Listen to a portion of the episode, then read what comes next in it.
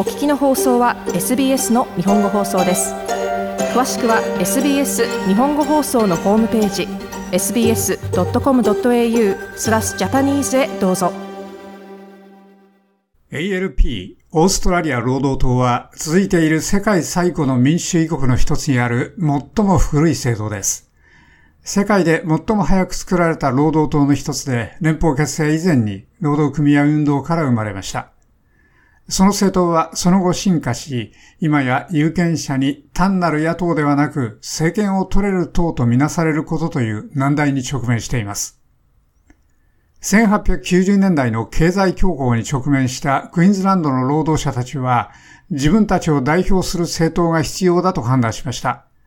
そして1899年までにその ALP はクイーンズランドで最初の政府を形成し、1901年の連邦成立後の最初の国会に議席を持ちました。1904年、クリス・ワトソン氏が労働党の最初の首相になり、少数政権を率いました。ALP は1910年の選挙で国会の上下両院で初めて過半数を獲得しました。しかし、最も象徴的な労働党の首相はおそらくゴフ・ウィットラム氏で、その改革計画の支持者に尊敬され、サー・ジョン・カー連邦総督によって解任されたことで有名になりました。ウィットラム氏は上院で自由党のリーダー、マルコム・フレーザー氏の率いる野党に予算法案を阻止され、1975年11月11日にカー連邦総督に首相を解任されました。カー総督はフレーザー氏を暫定首相に任命し、その後の選挙でウィットラム氏の労働党は大敗北を喫しました。連邦総督を救うものは何もないので、我々は神を、女王を救いたまえとしか言えません。オーストラリア労働組合評議会の元議長、ボブ・ホーク氏は、労働党の最も長く務めた首相で任期は1983年から1991年まででした。ホーク氏は普通のオーストラリア人が親しめるビール好きの型破りの人物として有名でした。ホーク氏の政府はオーストラリアドルの変動相場制への移行など、オーストラリア経済の規制を緩和する改革を導入する一方、失業率が大恐慌以来最高の水準に達した景気後退期も担当しました。しかし、ホーク氏で最もよく記憶されているのは、おそらくアメリカズカップヨットレースでのオーストラリアの優勝に対する彼の反応でしょう。いいですか？今日出勤しないからといって誰かをクビにするボスは無能です。皆さんは埋め合わせのために翌日ちょっと一生懸命に働く必要があります。すべてのオーストラリア人のための日、そうでしょ？それは我々みんなを団結させます。素晴らしい。絶対に素晴らしい。ホーク氏でした。ホーク氏は彼の増床のポール・キーティング氏の苦い挑戦によってリーダーの地位と首相の座を失いましたが、キーティング氏は数年前の二人の取引で首相の座を約束されていたと主張しました。そのリーダーシップ争いはケビン・ラッド氏が2007年に十分な過半数を取って政権に就いたすぐ後に再現されました。その勝利でラッド氏の前任者でオーストラリアで2番目に長く首相を務めたジョン・ハバード氏は首相の座だけではなく議席も失いました。ラッド首相は素早く動いて時の政府の政策で家族から強制的に引き離された数世代にわたる先住民の子供たちに国として謝罪しました。We apologize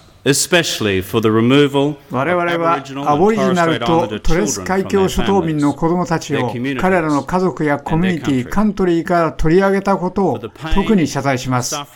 これらの奪われた世代とその子孫、そして後に残されたその家族の痛みや苦しみ、傷について我々は謝ります。ラッド首相でした。しかし、ラッド氏の時代はトゲトゲしいリーダーシップへの挑戦でも知られていました。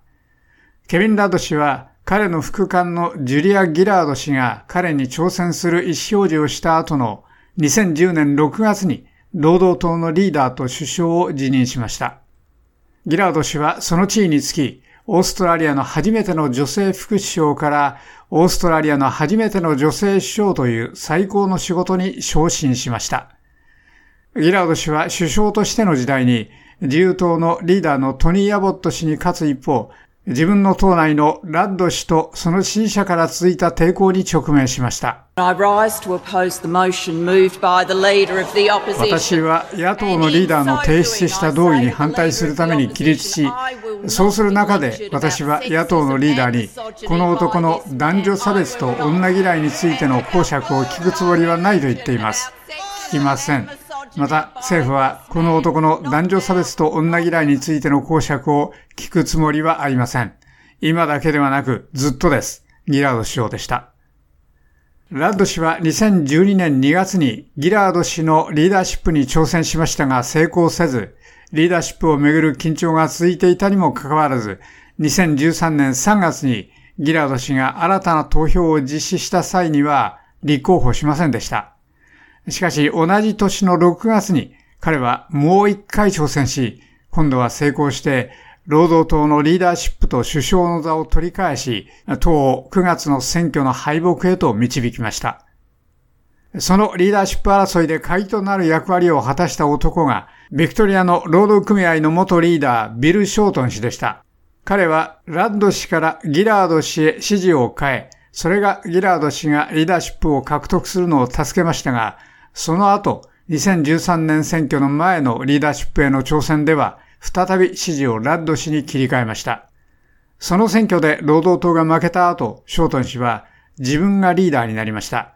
しかし ALP のリーダーとしてのショートン氏の時代は2019年選挙での敗北で突然終わりました。その選挙ではスコット・モリソン氏をリーダーとする自由党が勝利を飾り、ショートン氏は労働党のリーダーを辞任しました。これは厳しいキャンペーンでした。時には毒がありました。しかし今やその選挙は終わったのですから我々全員に結果を尊重しオーストラリア人の願いを尊重し我が国をまとめる責任がありますしかしながらその任務は労働党の次のリーダーのものでしょうなぜなら私はマリビノンの議員としての役目を果たし続けるつもりですが、次の労働党のリーダーの選出には立候補しないつもりだからです。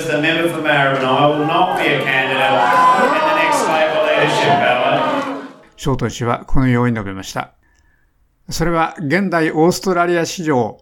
最もありそうもない意外な総選挙の結果とみなされました。2年間にわたって世論調査は保守連合が労働党に敗れる方向に向かっていることを示していました。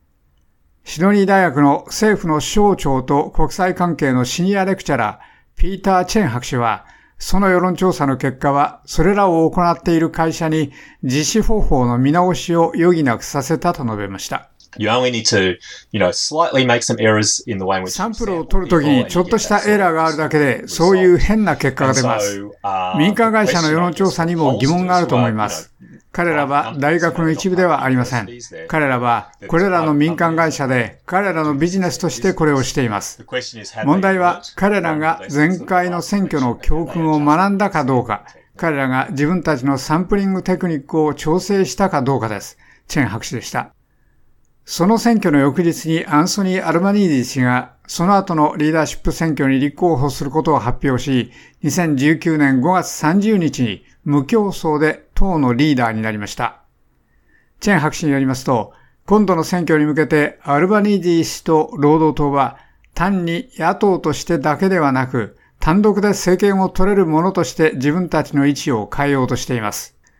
チェン博士は、労働党にとってもう一つの難題は、内外の気候変動に関して普通よりもリスクを避けたがるかもしれない票を獲得しようとしていることだと言っています。物事がちょっと不確かな場合です。例えば、今は COVID があり、ヨーロッパでの戦争があり、中国と貿易や緊張があるとかいうことです。時々人々はリスクを過大評価しますので、彼らはより保守的になるでしょう。ですから、労働党はこの時点で政府を変えるのはリスキーではないという必要があります。もちろん彼らがキャンペーンを続ける必要がある重要な問題が2つあります。それは国家安全保障と経済運営です。これまでの20年かそこらにわたって自由国民連合はそれらの問題に関して比較的マシだとみなされる党になる傾向があります。ですから、労働党はいいえ、我々は実際にはこれらの中心的な政策問題に極めて有能だというために働く必要があります。シドニー大学のチェン博士はこのように述べました。以上、SBS ニュースのペギー・ジャクメロスのレポートを長尾久明がお伝えしました。SBS 日本語放送の Facebook ページで会話に加わってください。l i いいねを押してご意見ご感想をお寄せください。